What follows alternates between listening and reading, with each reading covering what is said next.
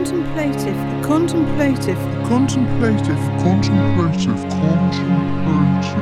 the contemplative podcast. Hello, my name is Matt Emery, and welcome to the Contemplative Podcast. This is episode 12, and on this episode, I'm delighted to be joined by my good friend Siné Buyuka of Injazero Records, a label very close to my heart, having released a handful of records with her over the last two to three years. And before we start, I would like to say I hope you're all keeping well wherever you're listening to this in the world. Be safe, be kind, and also do check in with those who might be vulnerable or needing help at this time.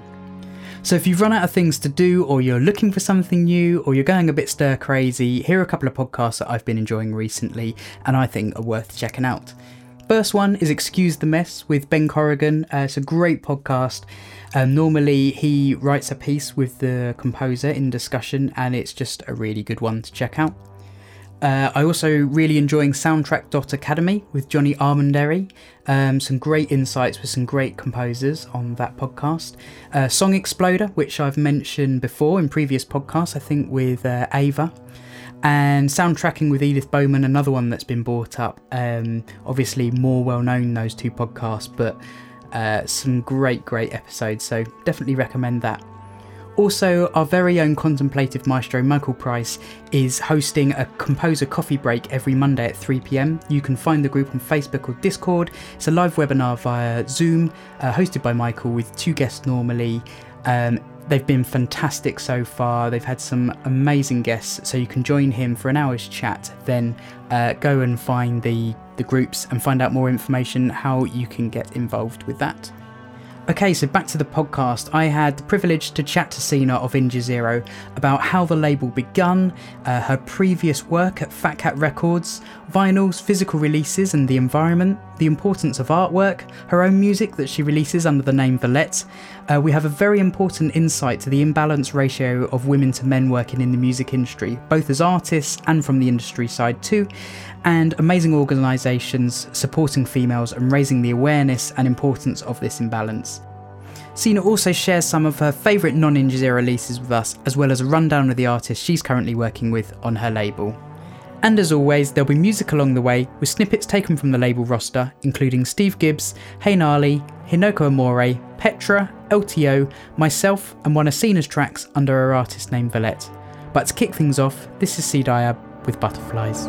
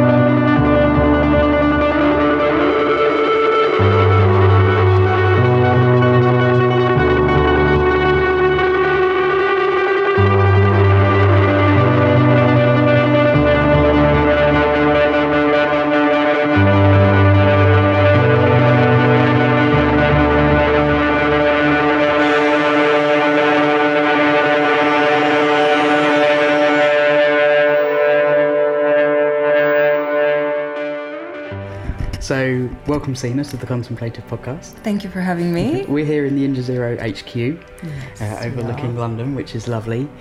Um, You have memories here. yeah, I know. say, good- I know. Good memories. Really good memories. It's such a nice day. Yeah, I know. The sun is shining. We've actually lucked out today. When you played, it was such a nice day. yeah. maybe maybe we should mention that because people will probably think uh, what happened here. Yeah.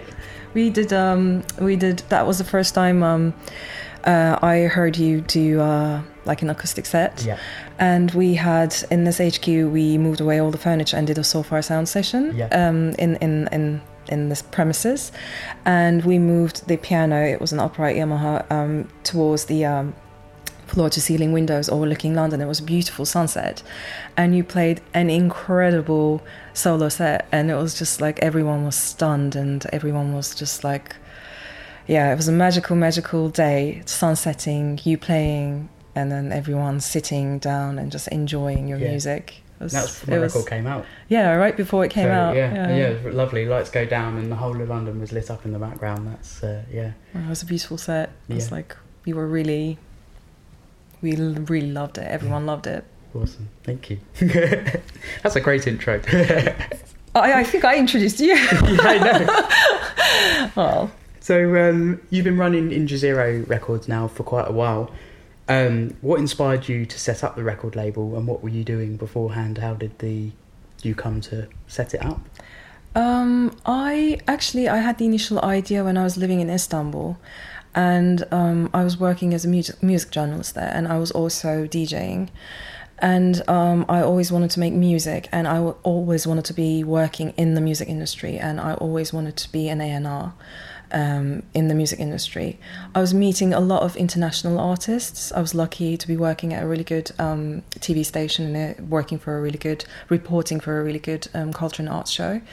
Um, and then um, when I, I kept meeting these amazing artists and they got me really inspired. And I thought, okay, Istanbul is amazing, but I need to be at the center of the music industry. Yeah. So I applied to do my MA at King's um, in cultural industries. And whilst I was working there, we had to do an internship for credit. And um, I applied to a few of my favorite labels.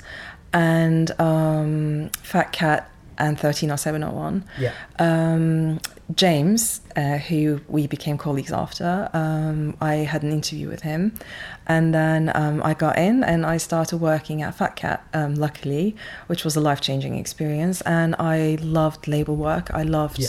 especially the creative side side of it. Um, maybe not so much the accounting and, and the legal legal bits, but you know that comes with you know the job. Yeah. But um, it was a lot of fun, um, and I I keep I kept thinking to myself, I want to be able to decide on the creative things myself. And at the same time, I was running this uh, little blog called In the UK.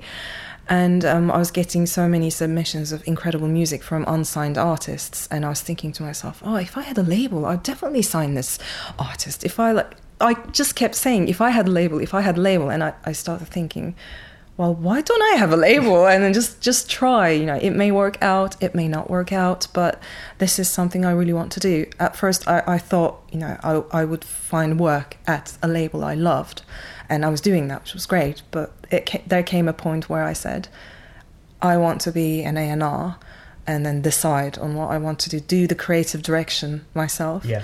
which i'm very lucky and happy to do at this label because i think Injazero has a very strong visual aesthetic for me to me to my eyes.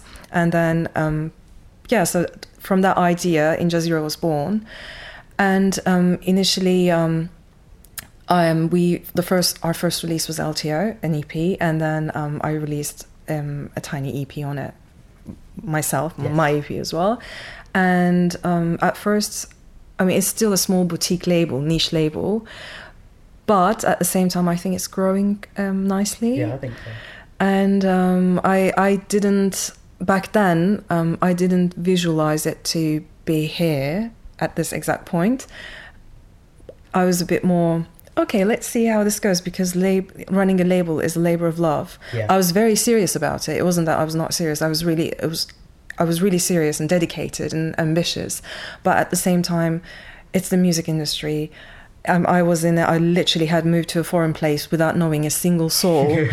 it was a major change, and I was um, I wasn't young either, Yeah. and um, I didn't know what to expect. Um, so I was just trying to also be open to the idea of things taking their own course and just adapting to adapting to to whatever came my way. Yeah. That's what I'm trying to talk about. But then I was also lucky in the sense that um, James was giving me consultancy, so it was great to have him on board and have his Yeah. experience in in the label. And then um, after a while, he left Fat Cat, and then um, he joined Injazero for a year, and we ran the label together. So it was definitely great to be running the label with him for a year. Um, and I, um, it was a great teamwork. And then he left, and now he has his own um, company, label services, and label and um, t- booking agency, and he does lots of things. Um, it's, it's called Phantom Limb. So, long story. I made I've made it really long and probably answered some of your other questions in the meantime. No, it's in- good. It's good. You've let you've you've led me on to the next question quite nicely because I was going to ask you about Fat Cat. Was there anything you learned or picked up from your time working there? Lots of things actually. Um, definitely. Um, well, I was I was really lucky. Um, it was a small team, very hands on, so I was able to do quite a bit of things. Like, f- for example, again, this is not the uh, fun side, but I've done a lot of. Um, obviously, I didn't do this on my own. There are lawyers and people, but um, I've dealt with a lot of contracts, so I've learned quite a bit about the music business. I've Yeah. done a lot of publishing, which I had absolutely no idea about, because they were at that time literally just setting up um, Fat Cat Publishing um, um, together with Cooking Vinyl Yeah. um, um, in partnership with Cooking Vinyl. So I've done a lot of that work. I've helped out with um, uh, the demo site, and it was really um, inspiring um, to see how hands-on they were. They literally actually listened to all the demos that they, that come their way. Yeah. And some of the artists who got really big, like Frightened Rabbit, for example, they came through demos. Or C. Duncan, for example, a Mercury Prize uh, Yeah. nominee who's brilliant. Um, they found him through the demos as well. So it, it gave, like, I saw hands on how important it is just not to dismiss um, anyone or anything that comes your way just because they're not coming through a, um, you know, um, someone that you know because there, there are a lot of other people in the industry who think for example a, another someone else who runs a quite successful label he said once said to me that oh i never sign anything through a demo and then he was quite dismissive about it but what, what i saw there is that if you can spare the time obviously a lot of inappropriate or unfitting stuff comes together with Yeah. with the more fitting the, the great stuff as well but I think I, I saw the importance of paying attention to uh, the music, Yeah.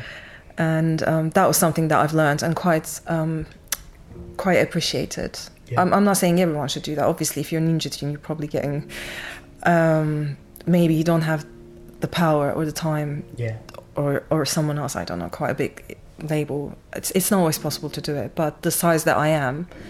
And the size that I want to stay in, Yeah. I think that that was something that I really liked Awesome. and um, the importance of Dave Cawley would laugh at this because um, he was really adamant about metadata and correct tagging, for example, like these tiny little things you don't really is very important. yeah you don't day, yeah. you don't think and then um and then um a lot of a lot of tracks would end up on SoundCloud searches and um in um lists or recommendations explore would top the explore list and that would be through correct tagging and things like that Yeah. he was very adamant on doing that right It really funny actually. I um, I had a effervescent on Fat Cat's demo page initially, Ooh. and when they got back to me, the first thing they said was it was tagged very nicely. they mentioned that yeah, it's like it's very nice to see it tagged so uh, so, nicely and everything's in order. so yeah, it's quite a funny funny thing to receive. Obviously, that's not all they said, but yeah, it's uh, it's it's quite an important thing I think if you're sending music out sometimes to have things labeled right. Yeah, I mean, um, you don't you don't think about it, but it really does help massively in terms of, you know, even um, your royalties or your quite for a lot of things you, you don't think about it. You don't think too much about it. And Yeah. then um, was it? I think recently uh, it was it Katie Tavini who um, tweeted about this, the importance of um, correct tagging. That probably first PRS. Um, um, had an article about it. I may be getting this wrong, but I recently read something about the importance of metadata in getting your royalties properly right, and um, you know, so just a Yeah. tiny little side note. But I've I've learned quite a lot of things, and um, not not just these things. I just I brought them, all of them, with me to Injazero. It was like a very important. Um, I'm I'm so glad I've done that. Yeah. It was quite informative.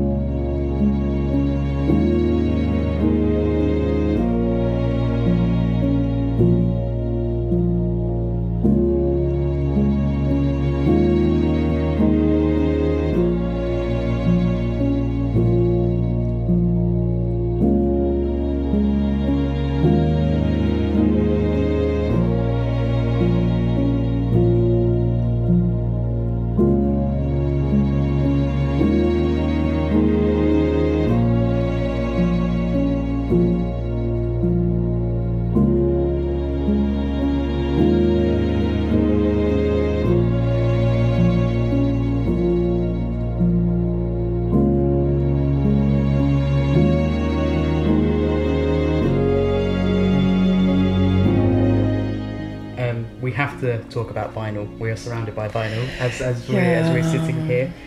Um, you've pressed up most of your releases on vinyl, um, along with it in digital format as well. But do you find it important to be releasing physical copies as well as digital?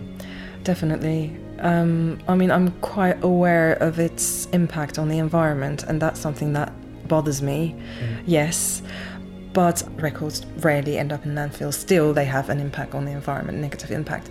But um, I'm, I'm trying to live with that and trying to minimize, offset our footprint um, by planting trees for or donating um, a pound for every record produced.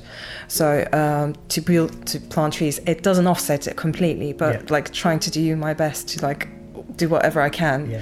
to lower the impact. But that put aside, I don't know what it is. It might be human nature to leave a mark on this world, to leave something, the idea of passing something to your loved ones, music, and being surrounded with actual physical records. It's not something I can give up.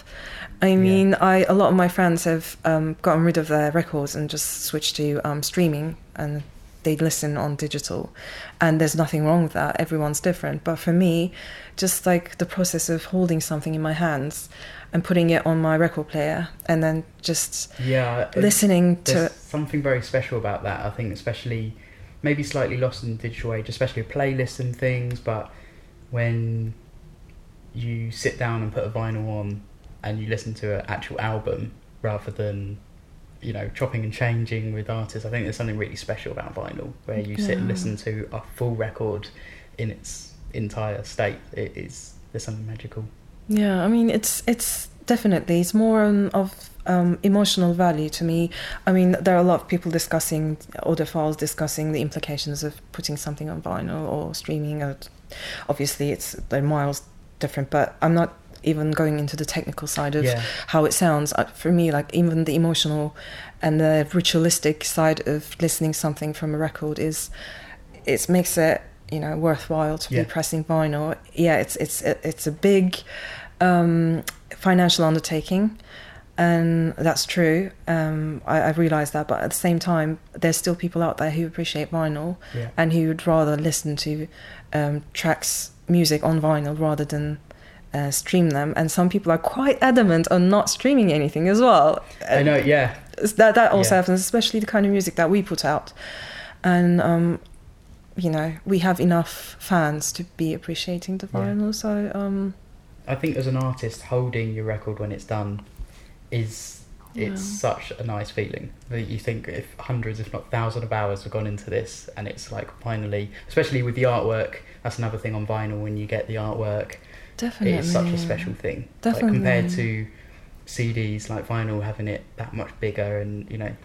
Like I've got, I've got mine framed at home. It's just a lovely. It is a piece of artwork at the same time as a as a record. It's That's another thing. I'm glad you mentioned it. Um, it's not just um, it's not just the music. You hold a record in your hand, and there are records, for example, I bought, n- having absolutely no idea about the uh, music inside, and not even looking it up. But because the the record is so pretty, the artwork is so striking, and the whole package, like the whole thing, is just like beautiful.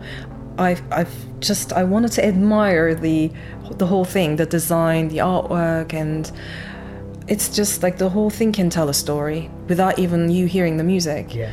Without you even getting there, the, the record might be might have a story, and then Yeah. it's just the artworks. Also, I think the artworks that we use, there's so much thought goes into it, so much effort goes into it, and some of the artists that we work with, and for example, your Tyler Hobbs is Yeah. is the designer, um, is is the um, person who's done the art, the artist who's done the artwork, cover art. The designer is Billy Morris, who designed the cover art and cover and uh, the record layout and everything else. Um, it's just very striking, and you you picked that artwork, Yeah. and uh, it was just it was it's it's incredible. I think it's I'm I'm sure people are looking at it and enjoying it. His work is exceptional, Yeah. so it's great to have it on vinyl. And like you said, you can frame it and put it up on your wall. Yeah. Like Slavomir Zombek, I have his original works. I have the Heinali Yes. artwork hung on my wall, the original, the, the staples. Yeah. It's just beautiful, beautiful piece of um, art that Yeah. you know. It's just great to have it on vinyl.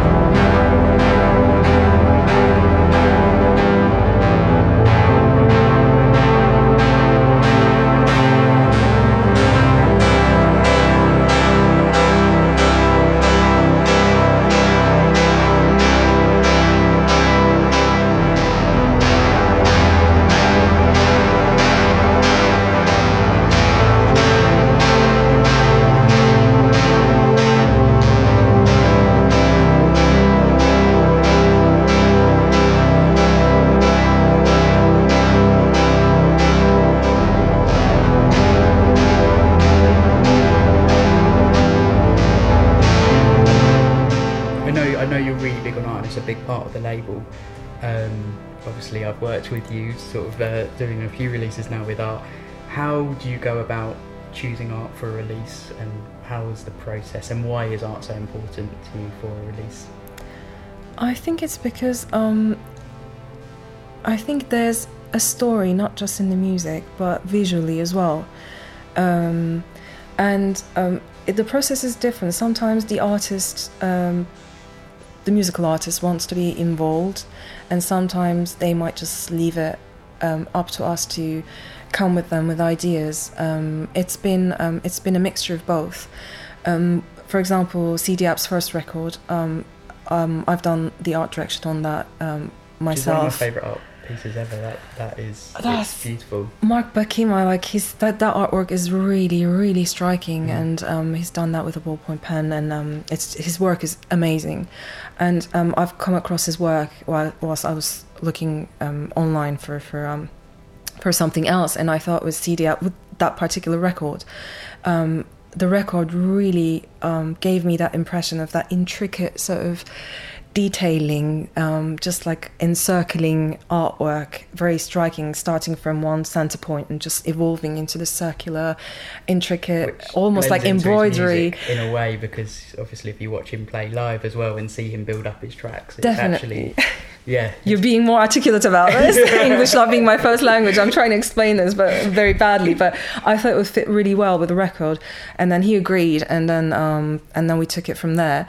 But sometimes, um, for example, his second record, um, he has come up with the artist, the designer, and um, uh, he said, I, "I really feel like this record needs to have some red in in it," and then um, that's, for example, that happened as a um, collaborative process. Yeah. Uh, and then, for example, with your record, you came up with the artist and you said, I really want to work with Tyler Hobbs. And Yeah. uh, it can be um, it's always a collaborative process in the sense that always ideas coming back and forth, Yeah. and then um, the artist. Um, for example, when I'm talking to an artist, even before I sign a new artist, uh, the first thing I ask them is, you know, we have a very strong visual aesthetic. Yeah. Are you happy to stay within the aesthetic? Because I want to respect an artist's vision Yeah. aesthetically, of course. But if that vision is very different from, from what I have, from the vision I have for the label, that's not going to work. And they Yeah. have every right to go to a label and say, this is my vision. And then um, if ours doesn't fit, then maybe we're not the right fit. Yeah. So that I always ask. And then all up until now, everyone has been happy, happy with staying, like working with within Yeah. um, the similar aesthetic. For example, like Heinali's upcoming record has an incredibly striking, beautiful artwork. Flowers. I, I don't want to give a lot of spoilers, but even that works beautifully within within the whole aesthetic. Yeah. And they, look, they look nice. Like if uh, if you go to Injazero's Bandcamp or or, or um, website, you can see all the different arts together, and they do work so nicely together. Yeah, I mean, yes, I think um, I think obviously it doesn't have to be samey samey or limiting, but I do believe um, you can have like a common stylistic point, and then take it from there, and Yeah. then do variations within that stylistic point. So, um, and some people, some labels choose to do that, and some labels are not hung up on that, and I have a lot of respect for both Yeah. approaches and ideas. But for me, just having all the records together and someone looking at them and saying, uh, you know, seeing a story there, that that I quite enjoy Yeah. enjoy that Yeah. having done that. Save them away to the back of any criticism. Leave a deposit and let them grow. Save them away to the back of any criticism. Leave a deposit and let them grow.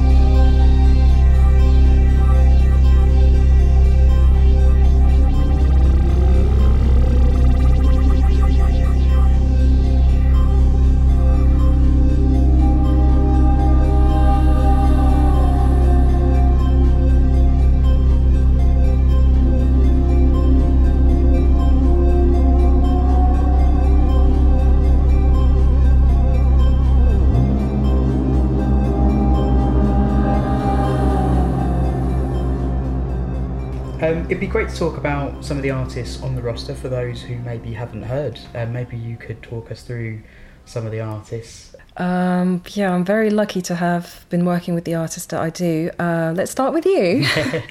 well, I, I did, uh, yeah, I remember first hearing Effervescent and then being blown away. And then I'm thinking to myself, I really need to sign Matt. I really need to sign Matt. And approaching you and trying to convince you and to sign with me, which is which was great. Uh, you took a leap of faith there, but I'm, I'm, I'm hoping it panned out. Definitely. Um, well, Matt Emery is an incredibly talented um, pianist and composer um, on the label, UK based.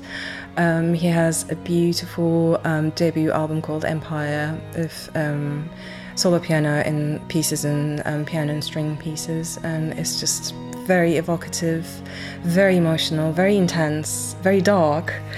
Um, actually, when um, my promoter friend saw you play at, uh, in Istanbul at Neustep and then met you afterwards, they said, He's such a sweet and fun guy, and uh, the music that comes out of him is so dark and intense and emotional. How is that? That was the question. My that- yin and yang.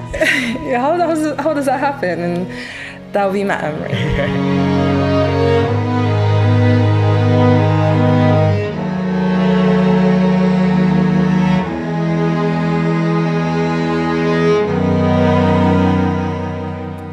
Emery. then we have um, Steve Gibbs, who's who has uh, who does beautiful ambient and contemporary classical music as well. Um, beautifully emotive um, micro sounds, piano, um, strings. Um, Christian Loeffler was the first one who has actually uh, introduced me to his music. And again, I mean, that's quite an introduction in itself. yeah, I, and it's just like again very very um, magical, beautiful.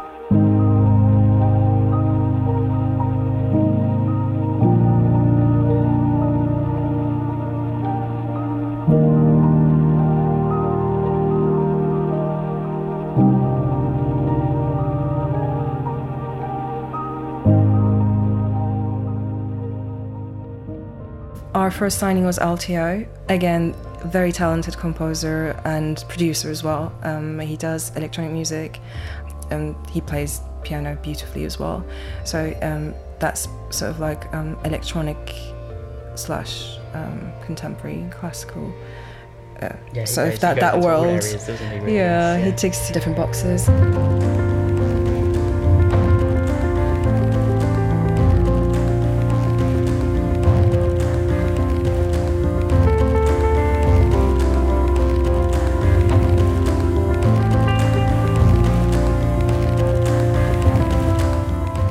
Then we have um, C. Diab, which is um, uh, you would say, uh, well, he said says he defines his own music as uh, post-classical grunge, which I find very, uh, which I really like actually, which is very definitive, descriptive.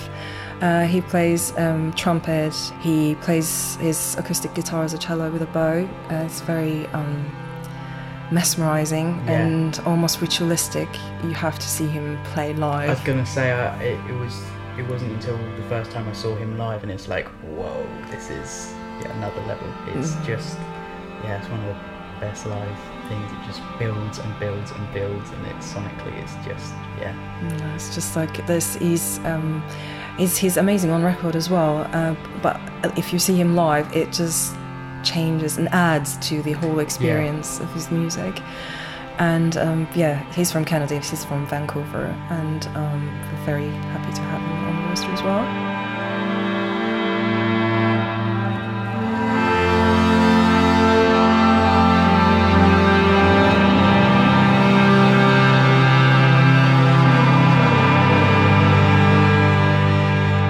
And then we have Pétra, um, who is a collaborative musical project um, between Anenon, um, Brian Allen Simon, and Chantal Chadwick.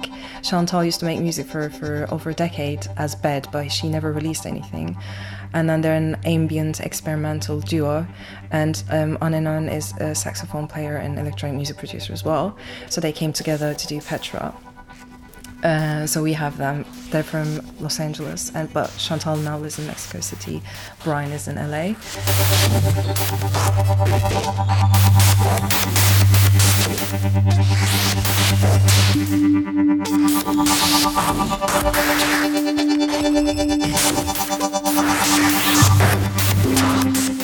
Um, then we also have Hinako Omori, an incredible Japanese artist, uh, London-based, um, who's an amazing synthesist and producer. Um, electronic sound called her music experimental synth-laden avant pop, and um, I think that kind of nicely um, describes it uh, in, in in general sense. And um, yeah, it's just I'm I feel very lucky to release our music and work with her, along with all the other artists on the label. Lying awake, wondering why you still creep into my thoughts. Lying awake, wondering why you still creep into my thoughts. Have you ever felt so tired that you can't sleep? I'm scratching the inside. And then we have Heinali, um, who is like you. Uh, the way you define him, I really liked the professor of sound. yeah. you called is, him. He is. He's uh, he's a doctor. He's, he really is. Yeah, like he designs his own uh, modular patches and spends quite a bit of time um, doing that. And then um, he's an experimental electronic music producer, also uh, a composer as well. Um, he used to do more solo piano work in the past, but he's um, now has delved proper into modular synthesis. Yeah. Uh, like, he's he's um, yeah, he's doing that now. Yeah, uh, he's, he's definitely one to go and check out online and go and watch some of his videos. He does got a project with his dad with tap dancing on a on a board Mm. with modular synthesis, and he's just he's just always got Yeah. something on the go. He's uh, yeah, really really worth. Yeah, he's a very versatile artist, and he's from Ukraine.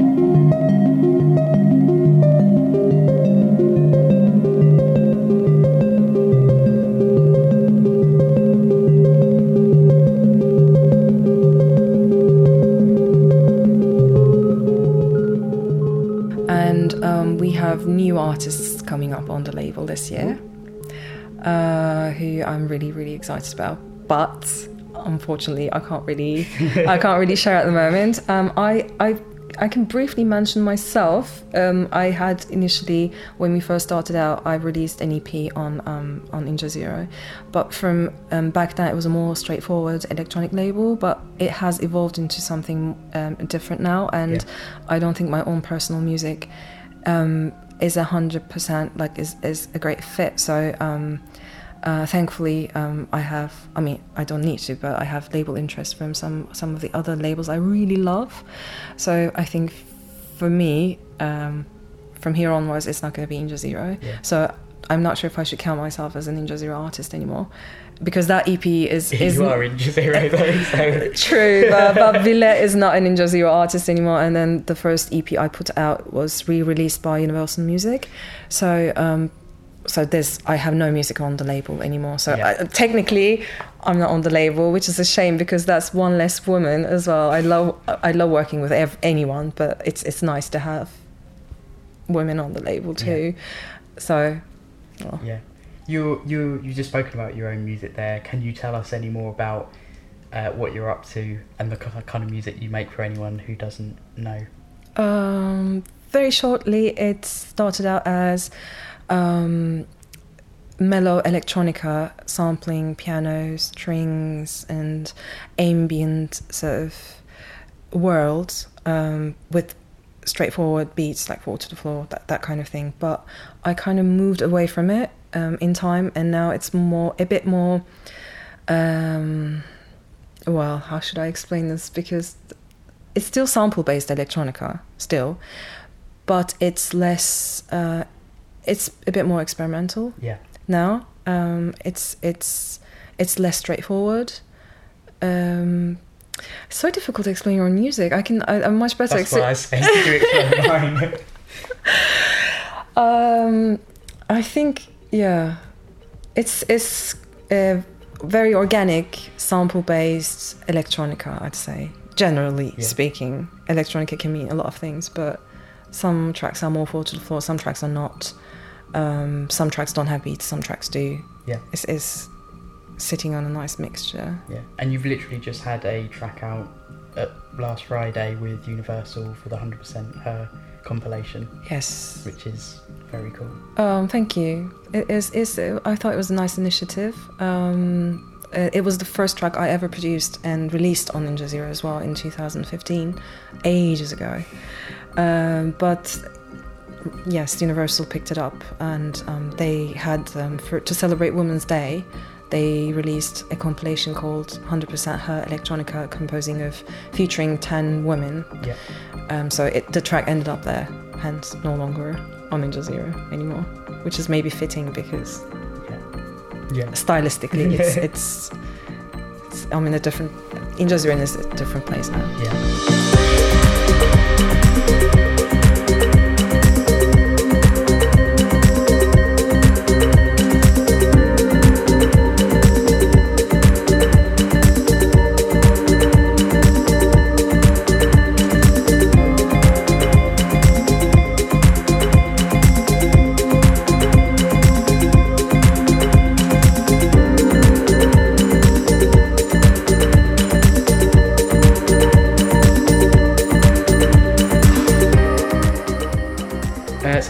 Be really nice to talk about. Um, how do you feel as a woman working in a predominantly male industry, both as a label owner and as an artist? And how can we improve opportunities for women in the industry as artists and industry workers? Oh, um, thank you for asking this. It's it's important to talk about these uh, this imbalance um, in the music industry. Although things are getting better for sure, um, there's still um, quite an imbalance in in every sector of the industry. For example, um, I was looking at some stats, and according to Female Pressure, 85% of labels are owned by men still. And um, founder of composer Harriet Moss recently gave a stat saying 250 box office films in 2018, 94% of them were scored by men. Just yeah, insane. Uh, yeah, I mean, those figures show a massive imbalance and disparity, um, unfortunately, still. I mean, some figures are um, more positive, for sure, but if you look at some other figures or if you look at festival lineups, and um, that it still it still shows us that there's a long way to go. Thankfully, things are getting better, and there are initiatives and um, communities and projects um, that support um, underrepresented communities, which is great. Um, for example, like She Said So, or Composer, or Female Pressure, or Music Production for Women, um, where uh, women. LGBTQ community, uh, non binary artists all come together and support each other and organize workshops, um, free consultations, mentor mentee schemes. And that's been, I've been a part of some, and that's been super, super helpful. And I've been very lucky to be supported by some other women in the industry very actively, um, which is great. And I try to do uh, my part in doing that as well. So um, if you're a decision maker, it's really important to um, reach out to other uh, other women, um, other females, uh, non-binary queer artists, and then um, be mindful of the fact that we're still underrepresented, and be mindful of of the fact that there's still a lot of prejudice going on in the industry. I have a lot of stories, but. Um, I, I'll, I'll keep that to myself.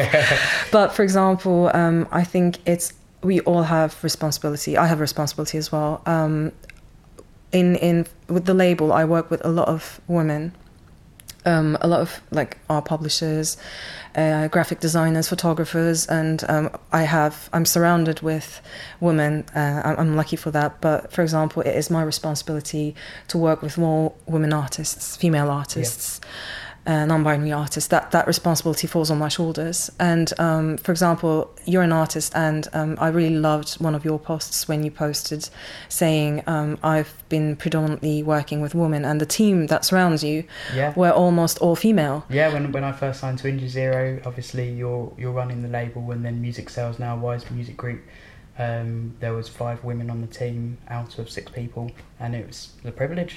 Oh well, that that's that's great to hear because you send out a message to other uh, male artists out there saying, "I'm working with a female team and I'm happy they're doing a good job." And and it, Amazing job. that that's great to hear. But it's it sends it sends the right message, and you know having that kind of um, support um, is is important. That kind of giving out that kind of message. Yeah. It's it's all our responsibility. Um, I think, and it, it is getting better, although we still have a long way to go. And and the fact that if if people can realize that this is an issue, because a lot of people still don't think this is an issue. It's it's. I wish it wasn't. You know, I, I wish we were there, Yeah. but we're not there. And Yeah. then people need to. People in the industry have to acknowledge that And- this has to be addressed. Yeah. We're not making this up. It's not because. It's not because the lack of women producers that electronic music um, festivals have a massive imbalance in people who play those festivals. People have to acknowledge this.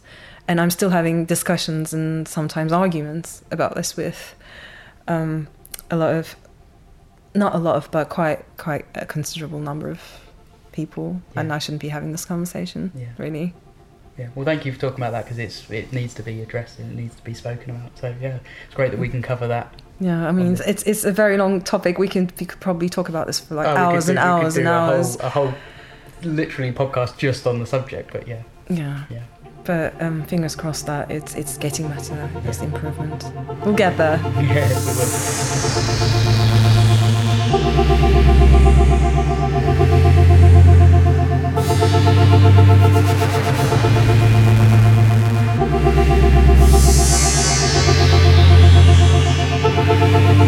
Thank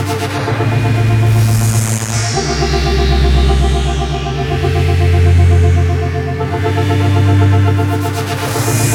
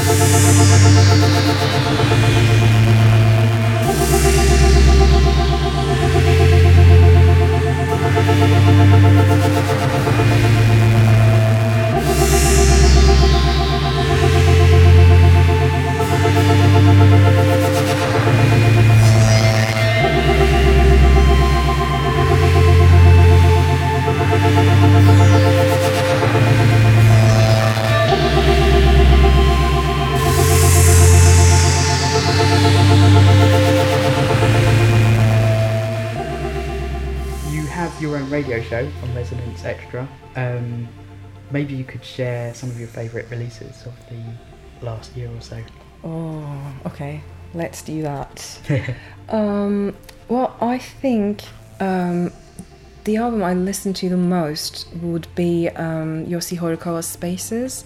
He's an incredible um, Japanese sound designer and producer, and um, I probably played every single track of, of that album on different radio shows. It's, it's a brilliant record that Brian introduced me to uh, from Pétra, and um, yeah, he's released it on Borrowed Scenery, his own label. Um, but I just love it. He's um, it's based on field recordings that meet different stylistic points. Yeah.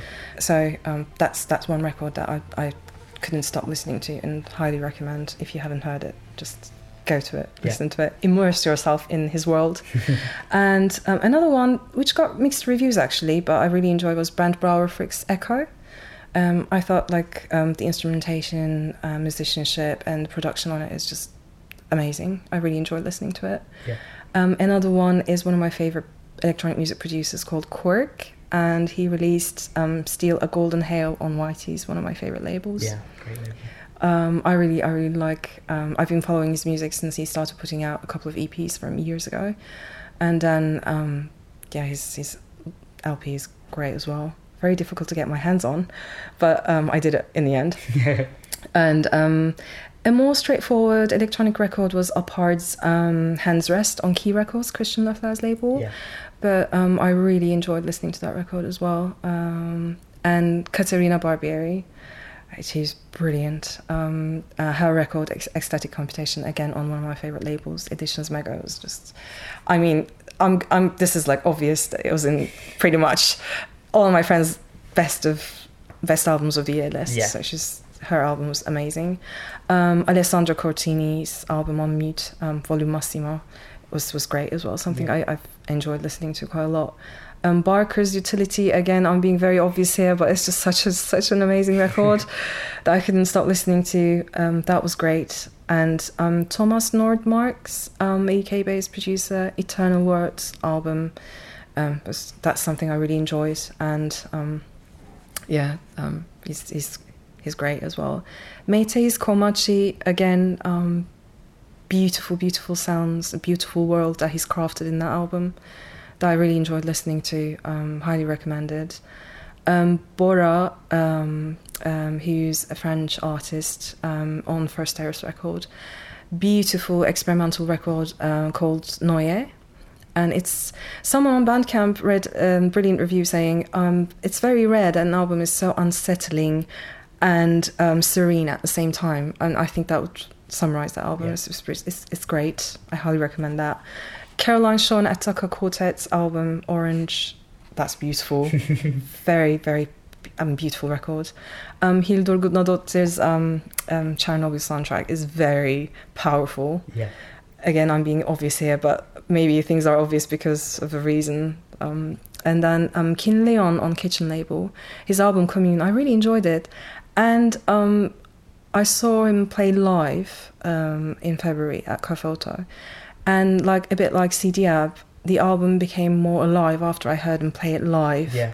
For me, like, and I came back to it with fresh ears. Yeah. And then it kind of informed, I love that. changed my experience of, of the that album. when you go and see something and you're enjoying it and you go and see it live and then you listen back to the record and it's almost like it's taken another dimension. Yeah, definitely. That, it was sort of that kind of experience. And he's so young. I think he's 21. And I'm really looking forward to what he's going to be doing next. And um, yeah, so that was that was an album I enjoyed as well.